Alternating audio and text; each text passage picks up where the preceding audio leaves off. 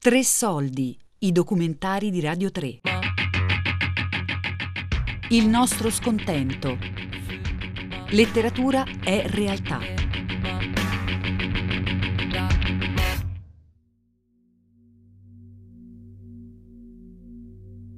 Cinghie di Mauro Kovacic.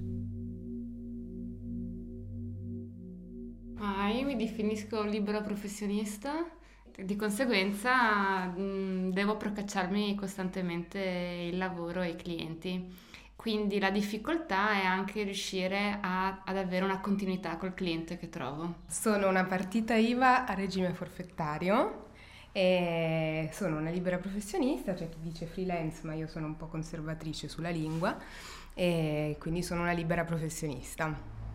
Ma attualmente sono un libero professionista, sì. Sono un imprenditore di me stessa.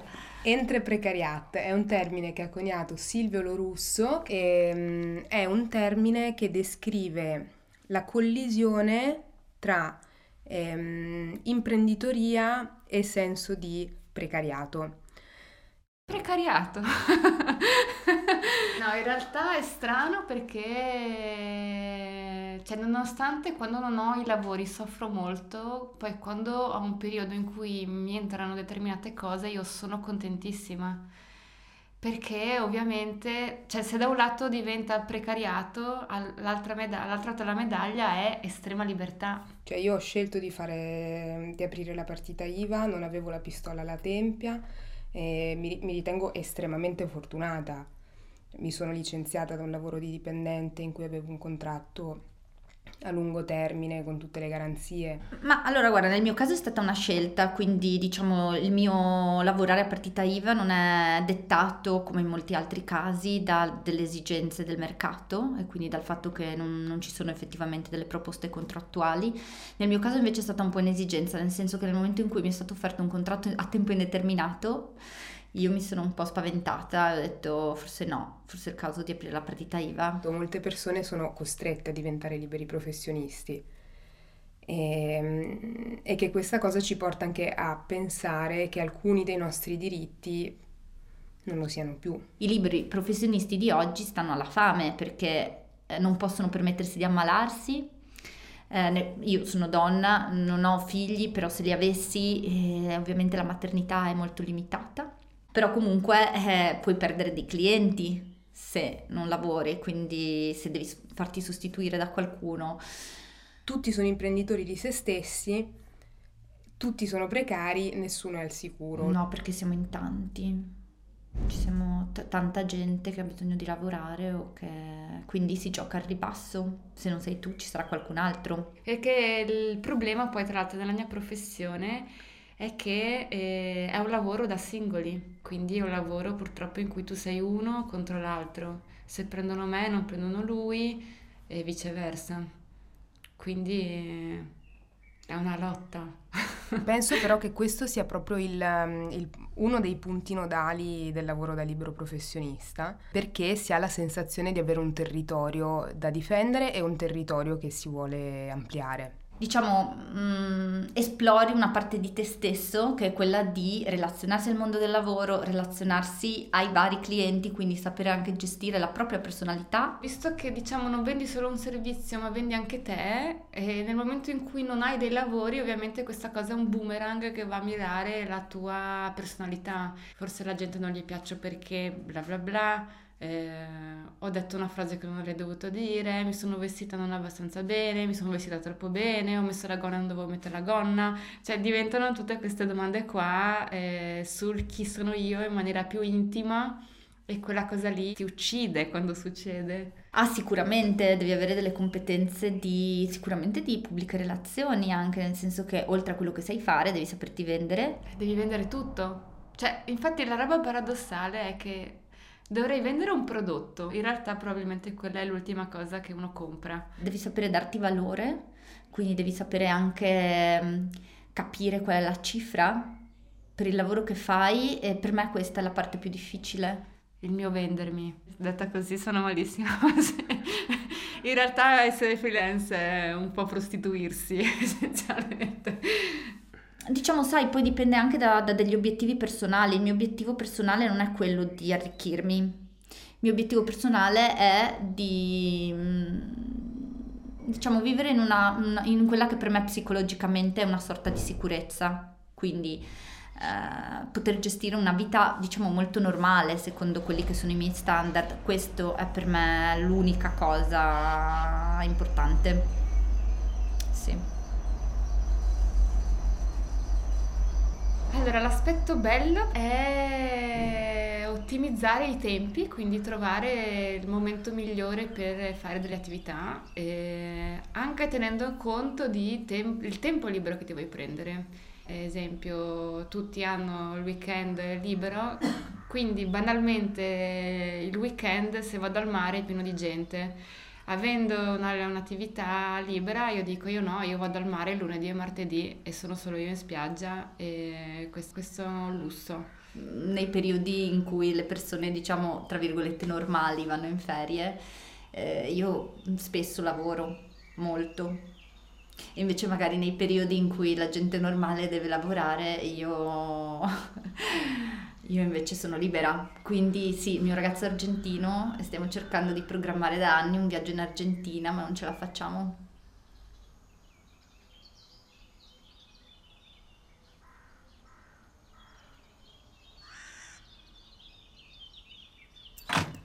Ti va di andare a fare un giro sul Carso?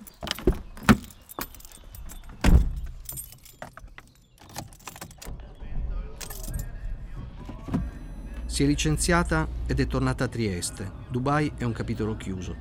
Stiamo andando a fare una camminata sull'altipiano, una bella camminata a metà mattina, un lusso che ora può permettersi, almeno in teoria. È diventata una lavoratrice autonoma, può lavorare quando vuole e da dove vuole, niente più ufficio, niente più badge. Certo, poi c'è quell'auricolare all'orecchio, se suona deve rispondere. Uno stato di perenne e ininterrotta reperibilità è la prima condizione per essere concorrenziali. Nel suo mondo la concorrenza è spietata, ma dove non lo è. Hi Julian, how are you? Not bad, not bad. Yeah, well, yeah, I'm taking a couple of days holiday, so la chiamata arriva mentre siamo ancora immersi nel traffico e lei, sempre guidando, affronta quella che non sa ancora essere la grana della giornata. È un cliente di Salisburgo. Un suo camion è fermo da ieri sera presso un produttore di alluminio nei dintorni di Monaco di Baviera. I tedeschi hanno trovato non idonee le cinghie di sicurezza e si rifiutano di caricare. Il suo autista, uno sloveno, dopo vari tentativi di persuasione ha avvisato Salisburgo, da cui ora l'ufficio movimenti le sta spiegando il problema. Lei ascolta strizzando ogni tanto gli occhi, come per difendersi, e risponde. Parla un inglese, un inglese operativo di cui lei si serve con efficacia, quasi si trattasse di un arnese. Lo usa con gli austriaci come con gli indiani o gli arabi. D'altronde anche il lessico professionale è inglese. Le parole per dire quello che faceva nella multinazionale, operation manager, per dire quello che avrebbe voluto fare licenziandosi, sales manager, export manager, per dire quello che sta facendo ora, logistic consultant.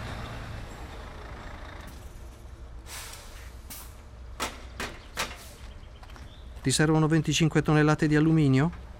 Lei sa come fartele avere ovunque tu sia. Trova chi te le vende, chi te le porta, Sceglie il produttore migliore, l'agenzia di trasporti più vantaggiosa, mette tutti d'accordo seduta nella sua minuscola cucina qui a Trieste, oppure in macchina mentre va al supermercato o viene a fare una camminata con me.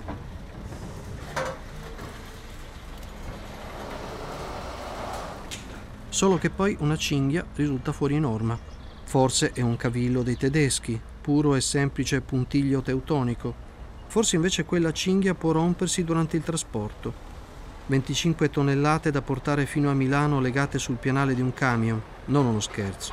Sono morte parecchie persone per incidenti simili.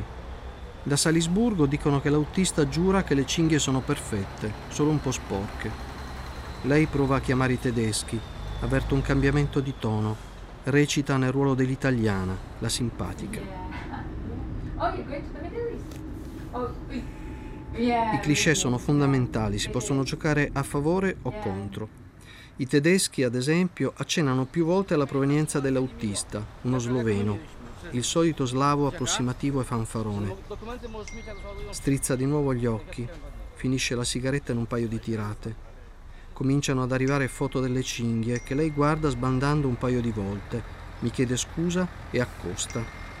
Siamo ancora lontani dall'altipiano, vestiti da gita, mentre lei fa brevi telefonate in sequenza a Milano, a Monaco, a Salisburgo, di nuovo a Milano, quest'ultima per tranquillizzare il compratore sull'imminente soluzione del problema, mentendo ovviamente e accendendosi un'altra sigaretta. La mezza giornata libera, è chiaro sia a me che a lei, sta già finendo. Non avrebbe senso continuare verso l'altipiano. Lassù poi il telefono nemmeno prende bene. Ma lei tenta ancora di resistere. Andiamo, dice, anche se un'ombra scura è calata sul suo sguardo. In una zona di carico nei pressi di Monaco di Baviera c'è un autista sloveno che aspetta. In fabbrica le barre di alluminio aspettano. A Milano il cliente aspetta. Lei è responsabile di tutto questo e tutto questo ha un costo. Negoziare non serve più. Le trattative hanno raggiunto un punto morto, anche se nessuno, mi accorgo ora, si è messo a gridare. Lei si è solo tolta il maglione. Il rossore è comparso a macchie sul collo, la fronte è lucida. In questi momenti, me lo dirà qualche giorno più tardi, le capita di pensare a Dubai, a quando partiva per le trasferte verso Jeddah o Teheran e prima di salire sul taxi gettava un'occhiata alle vetrate del suo appartamento al diciassettesimo piano e le sembrava tutto normale. Come le sembrava normale guidare attraverso il deserto e le montagne, spedita a controllare un cargo nel porto di Mascate, in Oman. Si era stufata della normalità di Dubai, se ha senso dir così. Credeva che mettersi in proprio fosse la cosa più logica, il passo necessario per spiccare il volo. La sua provvigione per le 25 tonnellate di alluminio inchiodate a Monaco è di circa 40 euro. Meno male che ancora per un paio di mesi può contare sull'indennità di disoccupazione prima di aprire la partita IVA. Ma è evidente che il problema ora non è guadagnare, bensì perdere il meno possibile Salisburgo le metterà in conto la sosta prolungata del camion, Milano il ritardo della consegna. Ogni ora che passa è peggio. Mi dispiace, dobbiamo tornare, mi dice in un soffio. Devo scrivere alcune mail. Non ti preoccupare, tanto stava nuvolando, capace che piova.